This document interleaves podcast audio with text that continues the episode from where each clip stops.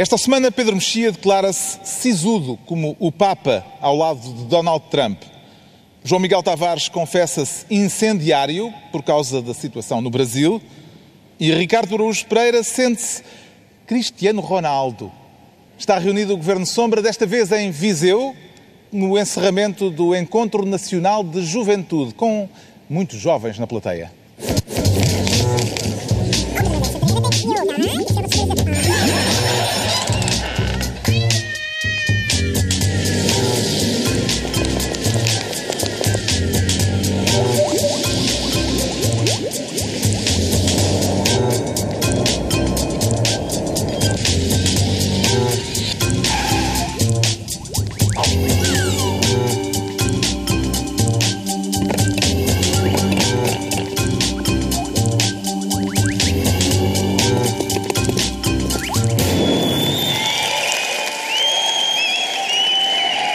Sejam bem-vindos. Desta vez estamos em Viseu, Governo Sombra descentralizado, com muita mocidade na plateia e também com estes jovens que apareceram hoje com estes óculos. Isso não é um bocado ridículo, aparecerem tão jovens com essa idade? Parece, quer dizer, eu acho, já acho óbvio que somos jovens, portanto é que estamos de óculos dentro de casa. Epá, isso também eu posso tirar, se não é embirrar com a minha juventude. É sempre assim. Embirram com os jovens e a gente depois... Epá, eu não tive. Portanto, o João Miguel Tavares vai ficar com os óculos? Eu vou, porque eu sinto-me mesmo muito jovem. Deve ser do contacto das crianças todas que ela tem em casa. Vocês são claramente mais velhos do que eu. Pode-se dizer que há aqui muita mocidade portuguesa, ou é uma expressão que não calha bem? Não calha muito bem. De facto, a mocidade portuguesa... O meu pai é uma pessoa que às vezes acumula tralhas, tem bugigangas guardadas. Uma das coisas que ele tinha guardado era um cinto verde. E eu perguntei, o que é isto? E ele disse, isso era da farda da bufa, que era a mocidade portuguesa, aparentemente era popularmente conhecida como a bufa. E, portanto, eu respeito qualquer instituição que seja conhecida como a bufa. Mas estamos a falar da palavra mocidade, que caiu um bocadinho. Nos gosta mais de juventude ou de mocidade? Hoje usa-se mocidade, não é? Hoje usa-se mocidade. Usa-se juventude. Eu já nunca fui moço, não é? Nunca fui... Aliás, a gente... Há aquelas... Por exemplo, só se é moço no Bernardinho Ribeiro e no Carlos do Carmo, mais ou menos, não é? Por exemplo, menina e moça... Lisboa, menina e moça. Sim, só somos menina e moça, fugindo de casa dos meus pais. Ou sendo moço deforcado. Mas isso não é menino e moço. Mas é sim, moço deforcado. Agora é mais juventude. Eu já fui jovem, tive cartão jovem, já não se era moço na minha altura. Já não... Este encontro que viemos a brilhantar, João Miguel Tavares, seria muito diferente se em vez de Encontro Nacional de Juventude fosse Encontro Nacional de Mocidade. Acho que sim, não é? Aliás, porque... Há uma diferença entre jovens e moços, não é? Os moços, como vocês, vêm para aqui de blazer e muito bem comportados. Eu sim sou um jovem e vê-se logo este meu lado jovial, e depois tenho sempre que me ver a contas com a minha mãe, que vê isto na televisão e odeia. Mas eu estou aqui, era para um encontro de juventude e tentei equipar uma preceita enquanto vocês vieram com esse vosso habitual lar de choninhas. Talvez assim, espero também demonstrar que as minhas ideias são mais arejadas do que as vossas durante o programa. Já se pode reabilitar a palavra mocidade, Pedro Mexia? O Vinícius de Moraes, quando esteve em Portugal a fazer um concerto, ainda antes do 25 de Abril, ficou muito emocionado com a recepção que teve. E disse, quero agradecer à mocidade portuguesa. E as pessoas começaram a apupar de repente e ele não percebeu porque é que as mesmas pessoas que antes estavam a aplaudir, portanto as palavras têm um prazo de validade. Mas, quer dizer, já não há mocidade pela mesma razão que as pessoas já não se osculam, nem oferecem boninas umas às outras. Portanto, são as palavras... São palavras que caducam. Caducam. Têm saudades da vossa mocidade, senhores? O Ricardo Araújo Pereira tem algumas. Tenho algumas saudades da mocidade, quer dizer, de não me doerem as costas e tal. Isto está tudo muito mal feito aqui. Não... Tenho muitas queixas a apresentar ao Criador, não é? Se ele existe. Custa-me acreditar numa entidade superior e tal, quando as minhas costas funcionam tão mal. E o João Miguel Tavares? Eu continuo a sentir... Quer dizer, tirando o Pedro Mexia, que nunca foi jovem, não é? É uma conversa que nós temos habitualmente. O Pedro, quando tinha 12 anos, eu acho que ele já achava que tinha para 82... Eu também às vezes tenho essa sensação. Mas a vantagem do Pedro Mexia é que ele está a remoçar. Não, nós estamos todos aí para velhos. Não, ele já está na pose do pensador. Mas sinto-me, quer dizer, mesmo que eu não me sinta jovem, sou um bocadinho obrigado, não é? Como tenho 4 miúdos pequeninos lá em casa, somos obrigados a isso. Não... Já agora, estão curiosos sobre o que se terá passado aqui nestes 3 dias... Não, isso eu desconfio. Encontro entre jovens. Em princípio, em 3 dias de encontro entre jovens foi oração e recolhimento. Isso é isso. O João Miguel Tavares tem um palpite? Sim, eu quero ver o que é que mostram as câmaras dos autocarros de Viseu, porque parece que hoje em dia a juventude faz coisas incríveis em autocarros e portanto, eu não sei... Espera, acho que houve apupos neste momento na plateia. Temos que esperar que o Correio da Manhã publique. Temos que esperar pelo Correio da Manhã. Mas atenção, houve aqui alguns broás àquilo que eu disse, portanto, provavelmente o Ricardo está mais certo e foi realmente 3 dias de recolhimento e oração. Tenho a certeza. Aliás, eu já estive a contactar com jovens, que é uma coisa que eu faço com esforço, não é? Porque a idade deles acaba por me ofender e tirei algumas fotografias com alguns que me disseram que a plateia de jovens é composta às vezes até por bastantes jovens das juventudes partidárias, e é por isso que eu trouxe a minha carteira e a tenho aqui debaixo do olho. Não, obrigado, Fábio, é horrível. Essa piada foi populista. Mau, chato, facilidade, meu Deus, como é que é possível? São pessoas sérias e decentes, mais ou menos. A maior parte. Há 3 dados que um estudo da Pordata utilizou para caracterizar os jovens portugueses. São menos de 1.700.000 entre os 15 e os 29 anos, isto no ano passado. Dentre aqueles que têm entre 16 e 24 anos, 99% eram utilizadores da internet. E nessa mesma faixa etária a taxa de desemprego é de 28%. Há nisto algum dado que o surpreenda, Pedro Mexia? O dado é sempre surpreendente quando há 99% de pessoas que fazem uma coisa e 1% de pessoas que fazem outra. Eu percebi que, por exemplo, não estar... Mais do que não ter internet, não estar nas redes sociais, por exemplo, que é uma minoria também da qual eu faço parte, passou a ser muitas vezes utilizado nos perfis dos terroristas. Houve vários terroristas que, vai dizer, sei quê, dava-se mal com os pais, agrediu algumas pessoas, não estava no Facebook, e portanto era uma espécie de... Investiguem o prof... Check em toda a... Investiguem o Pedro Mexia e investiguem o Ricardo Araújo Pereira, se faz favor. Eu acho, graças a essa... tem que ser engano, não é? Tem que ser engano, eu tenho... Já contactei com jovens, já tenho visto jovens e parece-me que não é possível que seja 99% usam a internet. Em princípio, as pessoas, o estudo disse, usa a internet, e 1% diz, eu vou só ao Google e ao Facebook. Deve ser isso, só pode ser isso. Não? Porque é 100%. É 100%, claro que é 100%. Se não for mais, eu aponto para mais. Bom, vamos lá ao trabalho. Há muitos temas a tratar esta semana. Desta vez o Ricardo Araújo Pereira vai ser Ministro do Terror, por causa do atentado em Manchester, claro. Exatamente. Vamos, portanto, continuar a falar de juventude. Sim, é um momento de boa disposição. Vamos então falar de um atentado terrorista.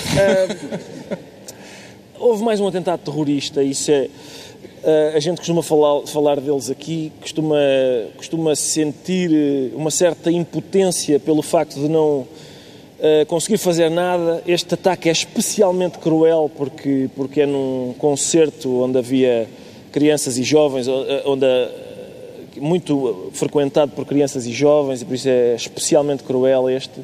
E nós sentimos muitas vezes uma espécie de incapacidade para responder a isto, para saber o que é que se pode fazer. E por isso foi com muito agrado que no fim do atentado em Manchester eu li as declarações de uma dirigente do UKIP, aquele partido inglês, que tinha a seguinte proposta. Ela foi deputada do UKIP, agora é deputada independente, mas...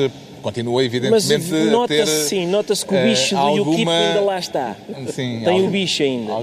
E a proposta dela é a seguinte: pena de morte para bombistas suicidas. E eu acho que essa é uma ideia que tem potencial, porque um homem que esteja a pensar, espera aí, se for até ali me matar, ainda me matam, é melhor não. Eu acho que isso tem... em princípio desencoraja, não é? E mais, quando a gente os apanha, não é? Há que fazer o quê? Apanha-se as peças todas, faz-se o puzzle do bombista, tenta-se reanimar e depois mata-se. Ele acorda e a gente toma, chupa. Pode ser uma desfeita, mesmo que eles sintam, não é? Parece-lhe, sim. João Miguel Tavares, agora é o João Miguel Tavares, parece-lhe que haverá pais, depois disto, tentados a impedir que os filhos vão a concertos, a festivais de verão, por exemplo, onde também há grandes ajuntamentos de gente? Pá, vou só tirar os óculos para falar nisto, até porque também não vejo nada. Porque isto é uma coisa séria, não é? Não sei como é que o Pedro Brunhosa consegue, de facto. Deixa-me só sublinhar que o mais jovem de todos disse: deixem-me buscar os óculos de ver ao pé, que eu não vejo nada. Não, por acaso eu tenho as mesmas dioptrias desde os 14 ou 15 anos de idade. Portanto, eu já era jovem e era pitosgas também. Não evolui muito, o que só prova a minha juventude. Eu acho que, evidentemente, existe essa tentação, e é uma tentação compreensível, não é? Mas eu esse propósito, até escrevi um texto no Público, que chamava-se mesmo Carta Aberta para um filho, que tenho sido confrontado com isto, porque de facto as crianças veem as coisas na televisão e como é que nós reagimos, não é? Como é que um pai, desta vez é a primeira vez no mundo ocidental que um atentado é claramente dirigido a jovens e a crianças, não há outra razão para aquele atentado ter acontecido ali, e como é que se faz, como é que se conta isso, de que forma é que se aborda isso numa conversa com o filho. E, acima de tudo, o que eu acho é que todos nós temos capacidade de resistir, e a maneira que nós temos de resistir a isto e de resistir a este avanço do terrorismo islâmico é continuarmos a fazer a vida que fazíamos antes. Ninguém consegue prever quando é que uma coisa destas pode voltar a acontecer, e é evidentemente que a solução não é ficar em casa. Isto não é nada idílico, é evidentemente que a polícia tem que continuar a fazer o seu trabalho, e os serviços secretos também a fazer o seu trabalho, como têm feito abundantemente na Europa, têm sido impedidos muitos atentados, mas acho que a resposta que cada um de nós cidadãos deve dar, e mesmo eu como pai e os meus filhos, é: não vamos deixar de ir aos concertos da Ariana Grande. Se deixarmos de ir aos concertos da Ariana Grande é porque a música da Ariana Grande é má, é uma boa razão para não ir, mas não porque temos medo que venha lá um terrorista, ou não deixamos de viajar porque temos medo dos aeroportos. Cada um de nós deve tentar encontrar coragem e tem a obrigação moral de continuar a fazer a vida que sempre fez. Porque essa é a maneira que nós temos de não ceder ao terrorismo. Um artigo do Guardian identificava os traços gerais que são comuns à maior parte dos terroristas que têm cometido estes atentados, e nos últimos anos houve vários casos que apontam para uma mesma conclusão interessante. Normalmente eles atacam perto do local onde vivem. Isto parece-lhe significativo, Pedro Mexia? O bombista suicida de Manchester era de Manchester. O de Nice vivia em Nice. Isso só pode ter duas leituras. Uma delas é muito pateta, é que eles são preguiçosos. A leitura sofisticada tem a ver com uma discussão que tem havido muito em França e que é muito engraçada por causa do terrorismo islâmico, que é saber se houve uma radicalização do Islão ou uma islamização do radicalismo. E o que alguns autores têm dito é que, tal como noutras fases históricas, certas camadas da população, sobretudo jovem, que estavam descontentes por várias razões, tiveram alguma simpatia pelo terrorismo político dos anos 70, os chamados anos de chumbo, etc. Neste momento, entre a juventude islâmica, mas não só, porque também há alguns convertidos, o terrorismo dito islâmico é uma forma de canalização desses descontentamentos, dessas raivas. Na verdade, nós, por exemplo, temos visto várias biografias de vários terroristas que não levavam vidas nada islâmicas, pelo contrário, alguns até fazia supor que havia ali um conflito muito grande entre o que eles queriam fazer e aquilo que são os mandamentos que eles supostamente seguiriam. E de facto o terrorismo dos anos 70 passou, houve uma fase em que a Itália, nomeadamente, e na Alemanha, com as Bader-Meinhof, etc., o terrorismo fazia parte da vida de todos os dias, como a ETA fazia parte da vida de todos os dias em Espanha, ou o IRA na Irlanda, e isso passou. E portanto eu acredito nesse sentido, estou de acordo com o João Miguel, que não vai durar sempre e não vamos deixar de fazer aquilo que fizemos sempre, mas mas essa tese de que os jovens estão a usar o terrorismo, jovens, porque a maioria deles são jovens, que estão a utilizar o terrorismo porque é uma modalidade de afirmação política que neste momento tem toda a atenção, se calhar é mais interessante do que discutir o Islão por aí simplesmente. Bem, entregamos então a pasta de Ministro do Terror ao Ricardo Araújo Pereira e é a altura de atribuirmos ao Pedro Mexia o Ministério do Bode. Essa não é uma pasta mais adequada para o PAN, Pedro Para Mexia? O PAN, sim. Não, mas aqui tem a ver que é um bode expiatório. Até uma figura... quer invocar a história bíblica, quer... O João Miguel Tavares, aqui há umas semanas... Bode é expiatório, com um X, que é para ninguém pensar que é um bode espião. Escreveu um dos seus artigos, Dirty Harry, a dizer, por favor, prendam alguém. E o que agora aconteceu, que... Oliveira Costa foi condenada a 14 anos de prisão, é a pena mais severa até agora para um crime desta natureza. Ele tem 81 anos, o que enfim, qualquer penalização forte nesta idade... Apanharem mesmo ali na flor da idade, não é? Mas vai haver duas coisas com isto, por um lado vai haver a ideia de que finalmente começam a apanhá-los, o que pode ou não ser, o que pode ou não descarrilar a qualquer momento, porque há recursos, os outros casos podem não dar resultados iguais, etc.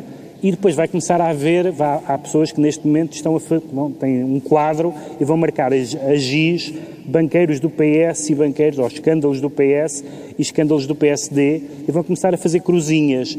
E se o resultado não for minimamente equilibrado, em termos de condenações, em termos de prisões, etc., o que mostra que essas pessoas não estão verdadeiramente interessadas na justiça. E essa contabilidade é feita a toda a hora, sempre que alguém diz, então, mas e o teu banqueiro já foi preso? Porque o meu já foi. E isso... ninguém diz isso ao Pedro. Eu acho que se há coisas que já se viu, os banqueiros têm essa grande vantagem, são o Bloco Central, são do PS, do PSD e do CDS-PP. Sim, está bem, mas como sabe... E tanto nos casos do BPN como nos BES tens exemplos dos dois lados, não é? Como sabes, por exemplo, amigos toda a gente. Foi muitas vezes utilizado, por exemplo, a galáxia cavaquista. Sim, mas eu acho que isso pagou. Isso era quando tu eras jovem. Não eu acho que isso nos últimos anos pagou. Eu infelizmente ainda era criança no tempo do cavaquismo quase, mas não, continua acho a haver... Diminuiu porque aumentou o número de pessoas que, que estão a ser... Mas essa... Posso só fazer uma síntese, se calhar até conciliadora, que eu acho que tem os dois razão. Porque eu acho que o Pedro Mexia tem razão, porque há essa contabilidade, pois, é só os meus banqueiros, agora é só o Armando Vara, não é? Com os robalos e tal, ninguém apanha o outro e tal, e há de facto essa contabilidade... Há sempre alguém que faz, são mais do PS do que do PSD e tal. Não falaste deste, porque é que não falaste deste? Exato, não falaste deste, não falaste daquele.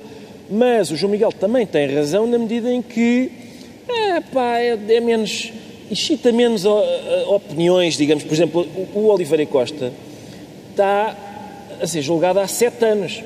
Ainda ninguém veio dizer, e os prazos, meu Deus, os prazos? Porquê? Justamente. Porque ele não tem viúvas.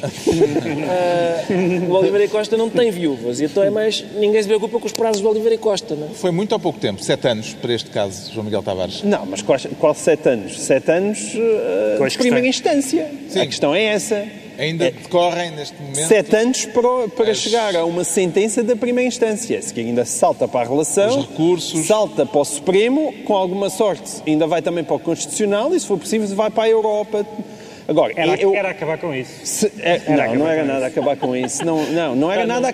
Quer dizer, não era acabar com isso, era acabar com esta demora. No sentido em que, de recurso em recurso, se Oliveira Costa for sendo dado como culpado, ele só irá para a prisão se viver tanto como Manuel de Oliveira. E é evidente, nós não podemos viver num país em que, para que seja feita justiça, todas as pessoas tenham que ser centenárias. É verdade que cada vez há mais pessoas centenárias, portanto, cada vez há mais hipótese dessas pessoas centenárias serem presas. Mas se calhar convinha ser um bocadinho antes, digo eu. Ou seja, não pode demorar este tempo. Foi adiado várias vezes por causa de razões de saúde. Sim, mas está bem, mas então vamos esperar pelo BES, vamos esperar por Ricardo Salgado e pelos outros que vêm agora a seguir. Não pode demorar tanto tempo. Agora que há uma mudança, estas penas, as pessoas às vezes dizem, os tribunais são surdos e mudos e cegos e não veem nada, e... o que não é verdade, não é? Ou seja, aquilo que é o sentir da sociedade passa para os tribunais. E não é por acaso que Armando Vara, já toda a gente disse que vou com uma sentença exemplar, Oliveira e Costa está a levar com uma sentença exemplar e outros que venham. Outros que venham. Quantos baldes de pipocas, Ricardo Araújo Pereira, que já encomendou para os próximos mega processos, para acompanhar o decorrer destas novelas judiciais que se aproximam? Sim, eu não sei se há milho que chegue para as pipocas que a gente vai... comer a assistir a isto, porque... Tu já deixaste a tua contribuição para as pipocas, não é, Ricardo? Diz? Tu já deixaste a tua contribuição para as pipocas. Já trouxe para o programa? Sim, pipocas. Uma vez trouxe para o programa. Nada disso, não é disso que eu estou a falar. A contribuição que ele deixou no BES já dá para comprar... Não, isso dei para umas pipocas, dei. Já dei para algumas pipocas. Pipocas e... Não, dei para pipocas com trufa por cima. Mas, de facto, estamos a falar sobre... Vamos buscar o balde das pipocas para assistirmos aos outros processos. Tenho interesse em fazer isso, mas já agora este ainda não acabou, atenção, este ainda não acabou. Portanto, ele foi agora, ao fim de 7 anos, foi condenado a 14 anos de prisão, mas vai recorrer, depois vai recorrer outra vez. Eu gostava, às vezes, fico com a sensação que a justiça em Portugal é o rigoroso inverso dos Estados Unidos, porque nos Estados Unidos o Bernie Madoff, também banqueiro, foi julgado durante 6 meses... e foi condenado a uma pena de 150 anos de prisão. Eles depois deixam-nos sair ao fim de 100, se calhar sai, não é? Mas foi, portanto, 6 meses de julgamento, 150 de prisão. A sensação que eu tenho é que o Oliveira Costa vai ser julgado durante 150 anos e há de cumprir 6 meses de prisão no fim. Tudo se conjuga para isso, não é? O senhor tem 81 anos neste momento. E ainda agora recorre, agora não sei o quê. Quando chegar à altura de ir preso... Em princípio já não o querem lá, não é? Porque vai dar mais trabalho do que... Bom, então, o Pedro Mexia fica ministro do BODE. Agora, o João Miguel Tavares quer ser ministro do Consenso de Regime Não Explícito. Tenho a impressão que já ouvi essa frase em algum lado, João Miguel Tavares. Sim, a expressão em si é horrível. Não temo que lhe venham a ser exigidos direitos de autor por ela? Não, porque foi preferida pelo Presidente da República, e o Presidente da República é propriedade de todos nós. E, portanto, não. Aquilo que ele diz, acho que pode ser... É ministro do Consenso de Regime Não Explícito. É uma palavra horrível, mas que me tem dado algum jeito nos últimos tempos para tentar compreender o que se está a passar em Portugal. E aquilo de que quero falar a propósito... Usando esta frase, é a saída esta semana de Portugal do chamado... procedimento por déficit excessivo. Exatamente, que esta espécie de segunda saída limpa, e ao qual se junta um crescimento de 2,8% neste trimestre, isso é muito surpreendente, não é? Pelo menos para mim é surpreendente. E é muito interessante tentar perceber porque é que as coisas estão a funcionar. E é aí que entra esse consenso de regime não explícito. Esta expressão vem num discurso que o Marcelo já proferiu em novembro do ano passado. Que é que no meio daquela... Ele está sempre a falar, não é? Portanto, ninguém prestou atenção. Mas agora a expressão foi recuperada. Eu acho que ela traduz muito bem aquilo que aconteceu no país no último par de anos. Que é, sem ninguém perceber, verdadeiramente... Eu às vezes tenho dúvidas que o próprio António Costa tenha tido essa intenção. Tanto o PSD, como o PS, como a boleia do PS, o Bloco de Esquerda e o PCP, acabaram por se unir, de facto, naquilo que é um consenso de regime, que é nós vamos cumprir as metas que a Europa nos atribuiu e vamos fazer tudo para lá chegar.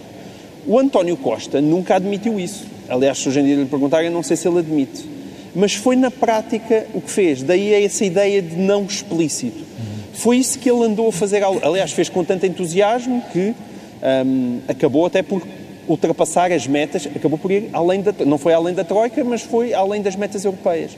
E isso é uma coisa que merece muito ser pensado. Marcelo, eu acho que foi verdadeiramente a única pessoa que percebeu isso. O António Costa tinha prometido uma coisa que não cumpriu, não é? Todo o seu programa eleitoral foi por... água abaixo, mas as metas continuaram lá.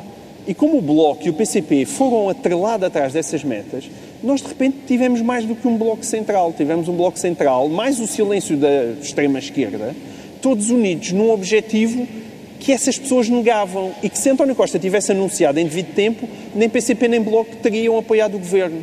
E no meio desta confusão imensa, não é, que dá aquilo que eu já falei da atuação do mágico Costini, não é, este grande Costini, o extraordinário mágico, conseguiu, no meio desta barafunda, fazer com que as coisas estivessem a funcionar.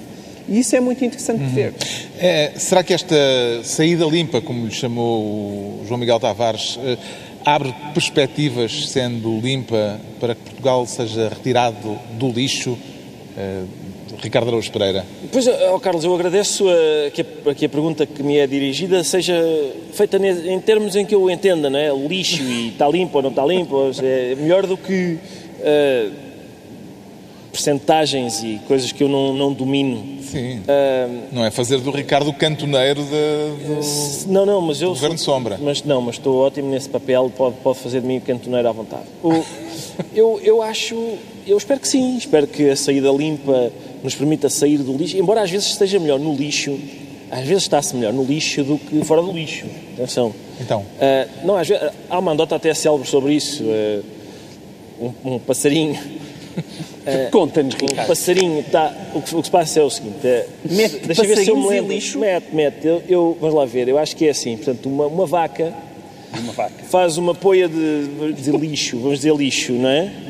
E em cima de um passarinho. Em cima de um passarinho.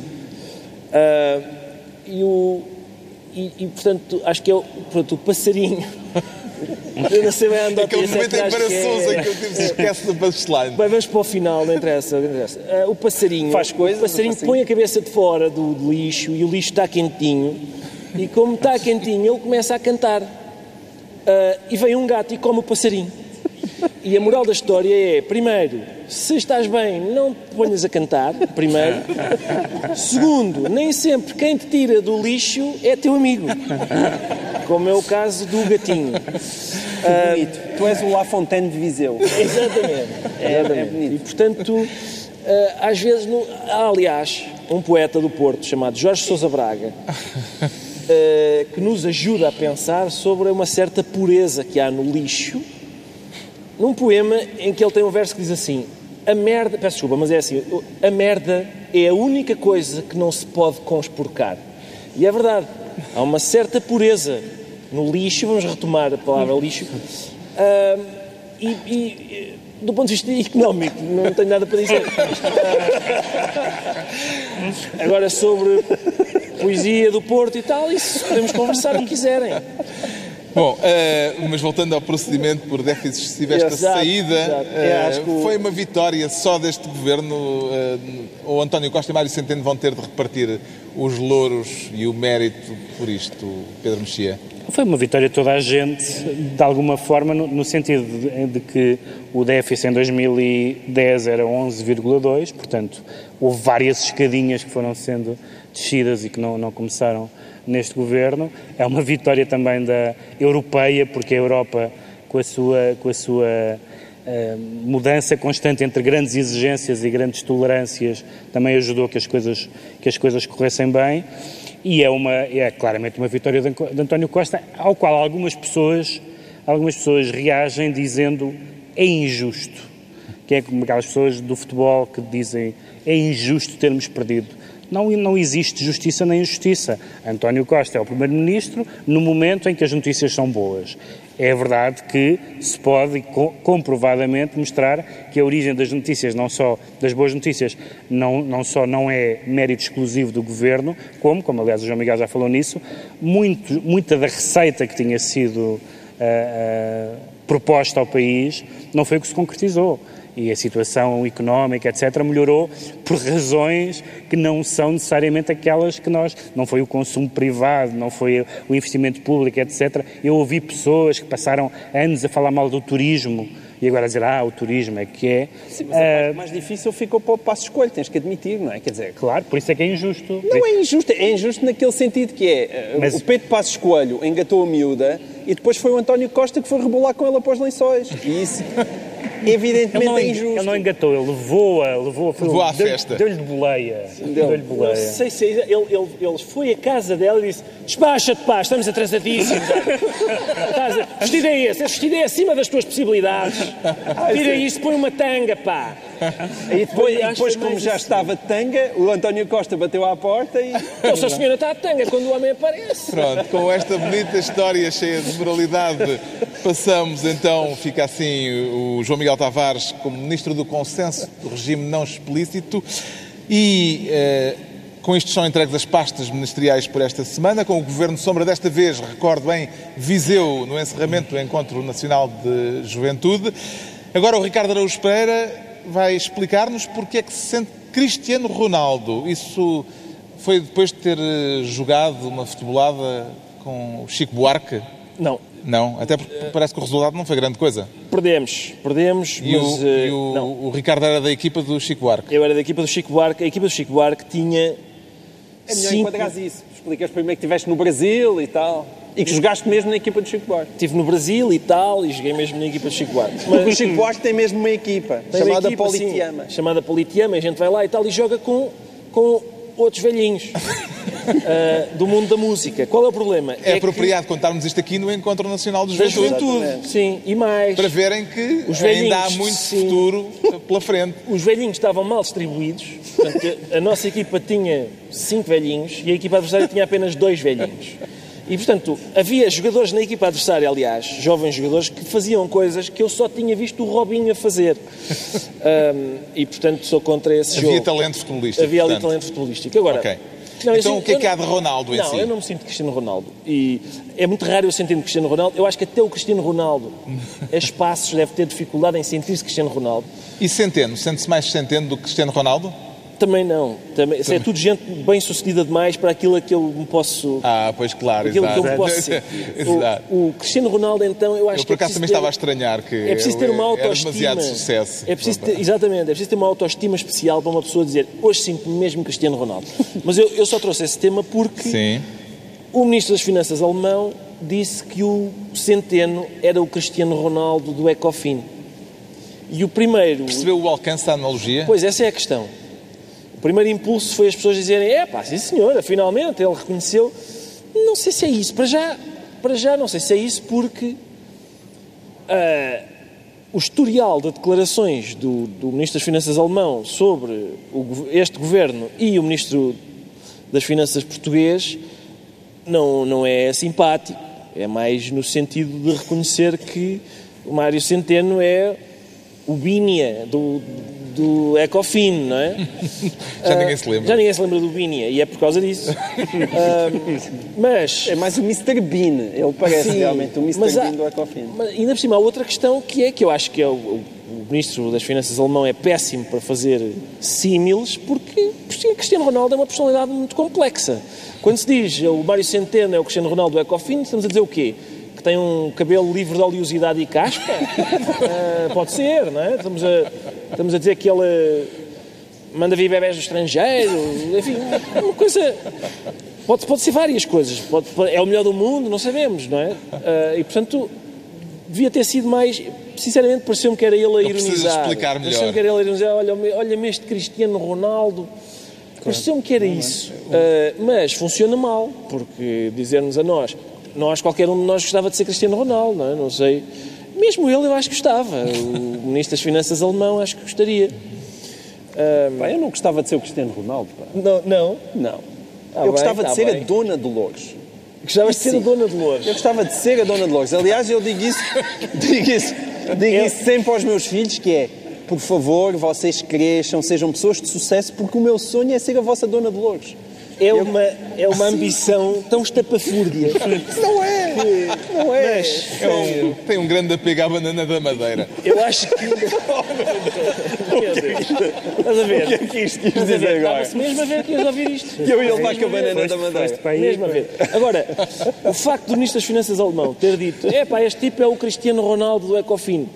Mesmo na altura em que o Cristiano Ronaldo é acusado em Espanha de aldrabar as contas, também me faz suspeitar que há ali qualquer coisa, não é? Lê a frase atribuída a Wolfgang Schäuble como um elogio ou como uma ironia Mais do que uma, há aquela interpretação de alguém que já anda nisso há alguns anos, que o embaixador Seixas da Costa, que dizia que esta frase é obviamente irónica, se não amarga, porque, dizia ele nesse post que ele escreveu no Facebook, o embaixador Seixas da Costa, que certamente o ministro achará que os bons resultados de Portugal são resultados que se devem a questões cosméticas e conjunturais. Nenhuma das coisas é verdade, ou seja, até podem revelar-se duradouras. Cosméticas, porque todos os bons resultados em Portugal nos últimos anos tiveram dimensões cosméticas, toda a gente sabe isso, não há praticamente nenhum governo que não tenha tido receitas extraordinárias e outras habilidades contabilísticas para que os resultados sejam alguma coisa melhor. E conjunturais no sentido em que, naquela velha questão das reformas estruturais e das melhorias conjunturais, não parece que, pelo menos certamente segundo o critério do Ministro das Finanças alemão, que este Governo tenha sido um Governo reformista. E, portanto, isto só pode ser, mesmo no sentido em que o Ricardo disse, este deve achar que é o Cristiano Ronaldo, no sentido de que teve bons resultados, mas isto não tem pernas para andar. Se calhar não é a imagem, se calhar... Não foi de propósito. Mas acho que ele deve... Desculpem. Mas acho que deve pensar isso, provavelmente. E a Dona Dolores acredita que a possibilidade de Centeno vir a ser o próximo presidente do Eurogrupo é uma possibilidade real? A Dona Dolores, com a sua sabedoria, está-se nas tintas para isso. Vamos cá ver uma coisa. Não interessa se ele vai ser. O que interessa é a hipótese já está a ser colocada. E não interessa minimamente se aquilo foi irónico ou não, porque as pessoas não o tomaram dessa maneira, tomaram-no genuinamente como um elogio. Basta, aliás, ver em todos os jornais, o nosso Cristiano Ronaldo, meu Deus. Eles viram aquilo mesmo, afinal este homem era bestial.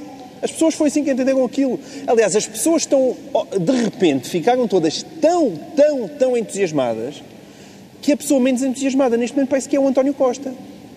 Porque ele é muito esperto, não é? Coisa que todos nós sabemos, é muito esperto e já está a perceber, de repente este lado ciclotímico da população portuguesa, em que nós éramos a desgraça, não é? Estávamos tanga e agora somos os mais sexys do mundo, não é? A Madonna vem cá, e, meu Deus, estão cá todos, e o Fassbender que tem uma casa, e todos, não é? Agora vivemos a Bellucci também, estamos todos fascinados com isto. O António Costa, a partir daqui se nós começamos a trepar até lá acima, aquilo que ele fez até hoje, que foi viver abundantemente dos juros das falsas expectativas, acaba.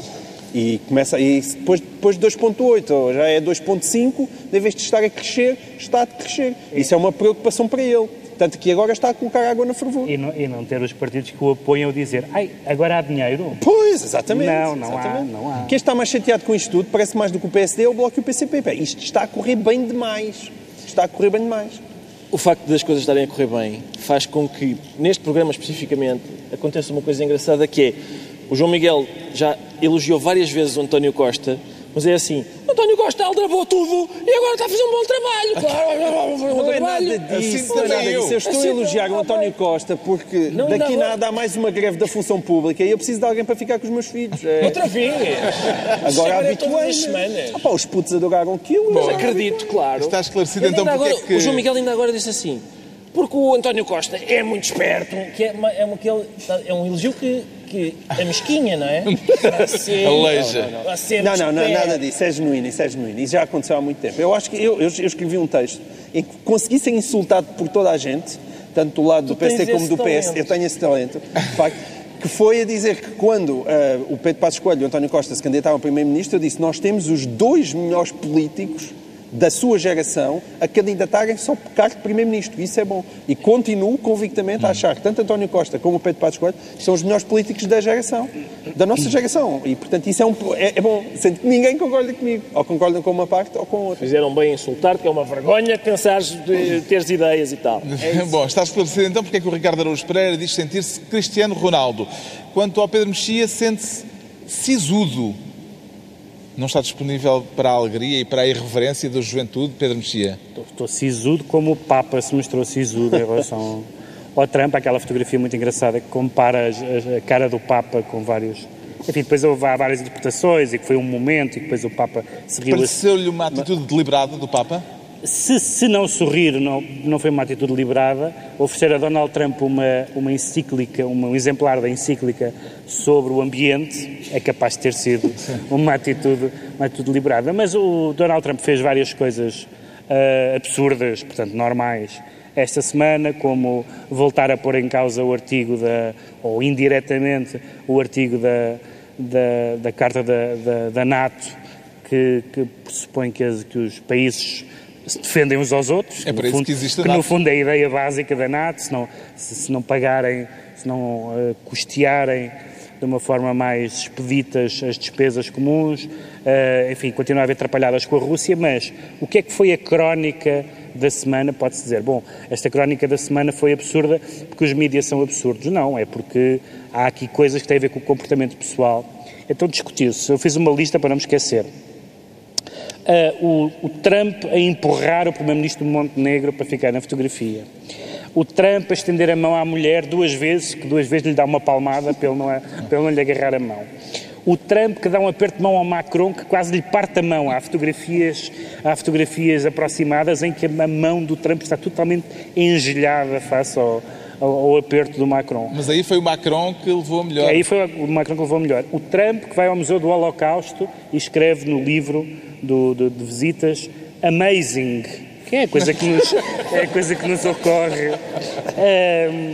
E, portanto, claro que isto, claro que quando nós embirramos com alguém, é muito fácil pegar nas coisas ridículas, toda a gente tem coisas ridículas e os políticos por maioria de razão. Mas, de facto, ele cada vez mais se esgota no seu boneco. Está completamente à nora. A capa da Time hoje, desta semana, tinha uma Casa Branca meio russa, arquitetonicamente fundia duas arquiteturas como se, no fundo, ele fosse um boneco da Rússia. E, portanto, a América politicamente está ingovernável, inconfiável e perde-se totalmente o respeito, porque, apesar de tudo, embora em algumas matérias, sobretudo da política externa, eu acho que o Obama não foi tão grande quanto isso, mas era um adulto e era uma pessoa respeitável. E, de facto, agora temos uma figura que se presta a que se fale dele por causa de empurrões e frases idiotas, porque ele consome grande parte da sua vida nisso, à falta de substância. Viu o significado, João Miguel Tavares, naquilo que o Pedro Mexia já referiu, na prenda que o Papa Francisco deu a Donald Trump, uma encíclica escrita pelo Papa sobre alterações climáticas? Sim, e o perigo sobre as questões ambientais para o planeta. Isso aí, sem dúvida, é impossível não achar que isso foi ocasional. É impossível achar que foi ocasional, claramente é uma coisa premeditada. A questão da fotografia, tenho mais dúvidas, embora a fotografia seja maravilhosa, de facto, porque ele está com uma cara incrível de horror e tédio, mas possivelmente foi ocasional, porque depois o que se passa nestas coisas é uma espécie de sobreinterpretação, tal como as outras duas. Eu vi gente gozar com a Melania e Ivanka por estarem vestidas de preto. Ora, aquilo faz parte do protocolo de quem vai ter com o Papa. Também já houve o caso de Obama com a primeira-ministra sueca, se não me engano, dinamarquesa, no funeral de Mandela, e a cara sisuda... A fazerem selfies no funeral do Mandela, Obama. Enfim, não foi assim um grande momento. Agora, existe, eu desde o início digo que não vale a pena caricaturar o Trump, porque ele em si já toma muito bem conta desse recado, e portanto também não vale a pena sobreinterpretar. O que é que tem a dizer Ricardo Araújo Pereira sobre o rescaldo que o próprio Trump fez da visita ao Vaticano em menos de 140 caracteres? Sim, aliás, tudo o que seja mais de 140 caracteres, eu acho que ele tem que articular 2 ou 3 raciocínios seguidos para ultrapassar essa conta, não é? Ele escreveu: o Papa é humilde como eu e provavelmente isso explica porque gosto tanto dele. É que são almas gêmeas, dá uma sensação, não é? São almas gêmeas. Eu às vezes ouço uma frase do género: a Meryl Streep não sabe representar e a Rosie O'Donnell é uma gorda. E eu penso, isto é a última encíclica do Papa ou é o Trump? Eu fico sempre na dúvida. E por isso eles são muito iguais. Agora, eu acho que a imprensa exagerou, interpretou o facto do Papa estar sisudo com má vontade ou não gostar do Trump, e eu acho sinceramente que não se tratava disso. Talvez fosse algum... Acho que estava tenso, o Papa estava tenso, mas porque... Quer dizer... O Trump é uma pessoa famosa por ter dito que, pá, eu não posso ver uma saia que vou logo apalpar. O Papa trabalha de saias. Não é? É assim que ele está vestido sempre. E, portanto, é natural... Para evitar problemas. Onde é que, olá, onde é que estão essas mãozinhas? Cuidado aí, ó amigo. Pode ter sido isso, não é? Pode muito bem, já sabemos então porque é que o Pedro Mexia se declara... Essa interpretação ninguém tinha feito, Ricardo. Não, não, então, esta não. Sugerir, isso que eu estás a sugerir, não, ninguém tinha... Que ele estava com vontade de apalpar o Papa. Pronto, fica explicado porque é que o Pedro Mexia se declara sisudo. Agora vamos tentar perceber porque é que o João Miguel Tavares se confessa incendiário. Estamos aqui em segurança, João Miguel Tavares? Não, estamos porque o incêndio não se passa aqui. Passa ah, não traz coquetéis Molotov, nem nada disso. Não, não, não, okay. Tudo pacífico. O incêndio passa-se a milhares de distância e eu muito raramente vejo uma multidão ululante e acho que isto realmente, estes senhores, isto... tem alguma razão. Quero falar da situação no Brasil. Sim, eu não sou propriamente adepto de coquetéis Molotov, mas a situação do Brasil não tem qualquer espécie de solução, senão aquilo que o povo anda realmente a clamar, que é por direta já. Já agora, só para contextualizar, esta semana uma manifestação pegou fogo ao Ministério da Agricultura, um pedacinho, não é? E tentou incendiar o Ministério da Fazenda. A Fazenda é fácil de incendiar. De incendiar, não é? Não, e o Temer ainda por cima decidiu chamar o exército para tomar conta da situação, que é uma coisa impensável, nunca tinha acontecido em democracia. Aliás, tendo em conta a tradição brasileira, chamar o exército para fazer coisas nunca parece uma grande ideia. Mas também depois recuou logo a seguir? Recuou, foi só 24 horas. Mas, quer dizer, o problema daquilo é, o que está a acontecer ao Temer era expectável. Toda a gente sabia, não é? Porque quando ele, de repente, vai para o poder, já tem um lastro atrás de si, um conjunto gigantesco de suspeitas. E, portanto, nada disto é novo. O problema é, nós olhamos à volta e quem é que não tem suspeitas? É que não há. Não há. A Marina. E nós temos uma... Pois há a Marina. Mas não, existe uma Constituição brasileira que, supostamente, não deixa facilmente que hajam eleições diretas. Mas quer dizer, tem que mudar a Constituição. Agora, para mudar essa Constituição, precisam aqueles senhores que são todos suspeitos de corrupção de estarem interessados em mudar uma Constituição que os vai correr todos dali. E, portanto, aquilo está ali um bico de obra que não é fácil de solucionar. O que é que terá motivado o recuo do governo, o recuo do presidente, ordenando aos militares, depois de lhes ter ido para irem para a rua, ordenando-lhes que regressassem aos quartéis, Pedro Mexia? Na verdade, o que acontece é que há um clima no Brasil e que nós vimos, por exemplo, na votação do impeachment, ouvimos algumas declarações que nós achávamos que já não eram, mesmo que fossem pensadas, já não eram explícitas ou explicitadas em público, de saudosistas da ditadura militar. Aliás, um dos deputados que fez essas declarações mais incendiárias é um dos candidatos mais bem colocados, embora não em risco de ganhar, o Sr. Bolsonaro, que é claramente um saudosista da ditadura militar brasileira. E, portanto, o Temer está cercado por todos os lados, não há absolutamente nenhuma hipótese dele sair, dele ficar. Pode até sair de uma forma bizarra, que é perdendo, haver uma cassação do mandato, mesmo por causa da campanha eleitoral em que ele foi eleito, porque há uma coisa muito engraçada, que são as pessoas do PT a atacar o Temer, que é evidentemente uma péssima escolha para o Brasil, mas a atacar o Temer dizendo vamos tirar de lá esse figarista que nós escolhemos para vice-presidente, que foi o que aconteceu. O PT esteve lá estes anos todos com o partido do Temer, que é o partido central, que é um partido totalmente não ideológico, é um partido totalmente corrupto. Há uma coisa que eu acho que eu li, que achei graça, é que uma das possibilidades de presidente, de candidato presidencial, visto que os possíveis estão todos metidos numa ou noutra coisa, é um senhor que já foi ministro 3 vezes, em 3 governos diferentes, chamado Nelson Jobim, e que acho que é primo do outro, portanto, do Tom Jobim, portanto, talvez essa solução musical possa ser um bocadinho menos horrível, porque nós viramos para qualquer... O Aécio Neves, que há pouco tempo era um dos candidatos da oposição, mas enfim, do PSDB, mais bem colocados, esta semana teve que entregar o passaporte para não poder fugir do Brasil. Portanto, é assim que o Brasil está nesta altura. O Presidente Marcelo vai lá no 10 de junho. Acha que pode contribuir para resolver a situação? Tenho a certeza. Ricardo Araújo Pereira. Eles que aguentem mais um bocadinho e dia 10 fica tudo resolvido. Um consenso não explícito. Sim, e... talvez. Por acaso, eu acho que nem o professor Marcelo consegue dar conta daquilo. Aquilo é, de facto... uma coisa aflitiva, as pessoas estão agora na rua para que o Temer saia. O problema é que se o Temer sair, há um conjunto de bandidos que vai ter a incumbência de eleger um outro bandido e, portanto, a este bandido, os brasileiros têm a certeza que a este bandido vai suceder outro bandido e, nesse sentido, ainda bem que o clima é bom no Brasil, porque aquela gente vai manifestar-se durante muitos anos. O espectro da ditadura militar parece-lhe um verdadeiro perigo ou, apesar de tudo, eu espero que não. O Brasil está livre disso? Pois, espero que esteja. Espero que esteja. Bem, vamos aos decretos. Estamos já quase no fim e o Pedro Mexia decreta a latinha de baixo. A latinha de baixo é aquela que, numa pirâmide de latinhas, quando se tira, faz cair todo o resto. E há bocado estávamos a falar, e eu falei do turismo e da importância do turismo. O PS está a lidar como pode com o PS e toda a gente, com as inovações. No caso da Uber reagiu mais ou menos bem, genericamente bem, e agora está com esta questão do alojamento local. E então o PS fez uma proposta de que a utilização de alojamento local dependa da autorização do condomínio.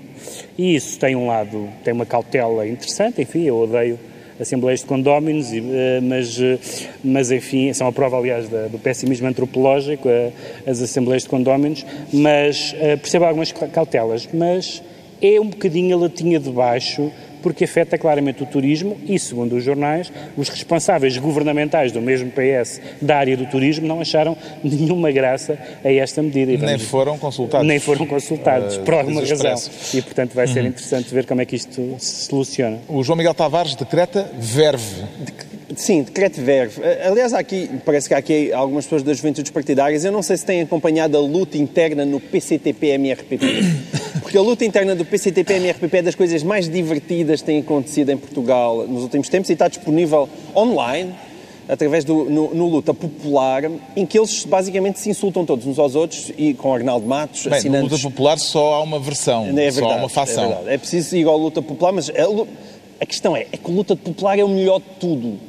Ali é que está a tal verve... De Espartaco. Do Espartaco, em que aquilo é como uma visita ao Museu de História Natural, porque é como se estivéssemos ainda em 1975. E é muito giro ver como pensam aquelas cabeças em 1975. Portanto, é uma oportunidade, é como ir ver os dinossauros, mas sem sair de casa está disponível na internet. Esta semana a novidade é que houve esta a resposta semana, de Garcia Pereira, que tem sido acusado por Arnaldo Matos Garcia Pereira tem sido insultado de todas as maneiras. Ele e a família dele, acusado das maiores malfeitorias, responde.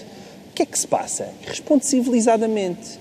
E isso é muito triste, porque aí mostra que realmente Garcia Pereira já não fazia sentido estar no PCTP-MRPP, porque com toda aquela elegância e boa educação, epá, vá para o livre. Não vai ser o verbo de encher. Tavares. Agora, ele assim não tem hipótese, portanto há aí um bocadinho de desilusão. Eu quero ver mais batatada, mas com um bocadinho mais adjetivos e mais energia.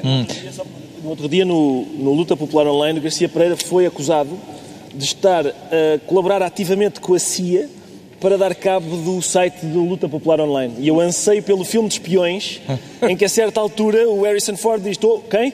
Garcia Pereira, assim, como é que está? Vamos já tratar desse site, tá bom? Um abraço, adeus, um abraço.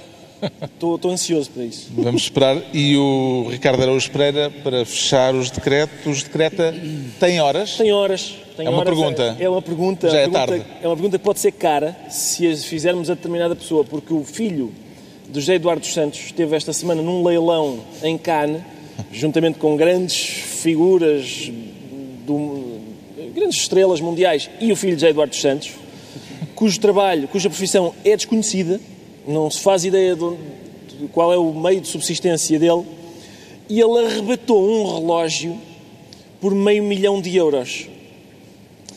E, portanto, deve ser um relógio grande. Acredito que dê horas até muito, deve ser. O seu pai há quanto tempo é que está no poder? E ele vai. Ora! 30 anos. Talvez seja para isso que serve o relógio. Pronto, está concluída assim mais uma emissão do Governo Sombra. Desta vez, um Governo Sombra descentralizado em Viseu. Viemos encerrar o Encontro Nacional de Juventude. Muito obrigado e sejamos jovens. Nós também vamos voltar a pôr os óculos, se calhar, para a despedida. Bem, acho que sim.